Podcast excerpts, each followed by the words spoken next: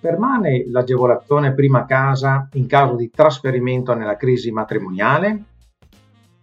Buongiorno. Immaginiamo due coniugi che in sede di separazione o divorzio decidano di sciogliere la comproprietà della loro abitazione, trasferendo la quota all'altro oppure a terzi l'intero immobile. Se i coniugi avevano beneficiato dell'agevolazione prima casa, perdono il beneficio?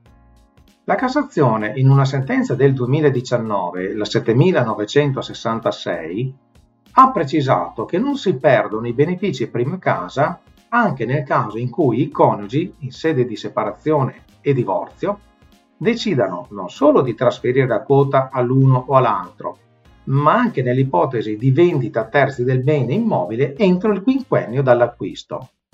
Vi era tuttavia un altro orientamento del 2004, molto precedente, che riconosceva l'agevolazione soltanto al caso di trasferimento interno fra coniugi, mentre ora, con la sentenza sopra richiamata, tale orientamento si deve ritenere superato a causa dello spirito di sistemazione fra i coniugi dei loro rapporti patrimoniali, atteso il carattere di negoziazione globale attribuito alla liquidazione del rapporto coniugale per il tramite di contratti tipici in funzione di definizione non contenziosa anche attraverso la vendita a terzi.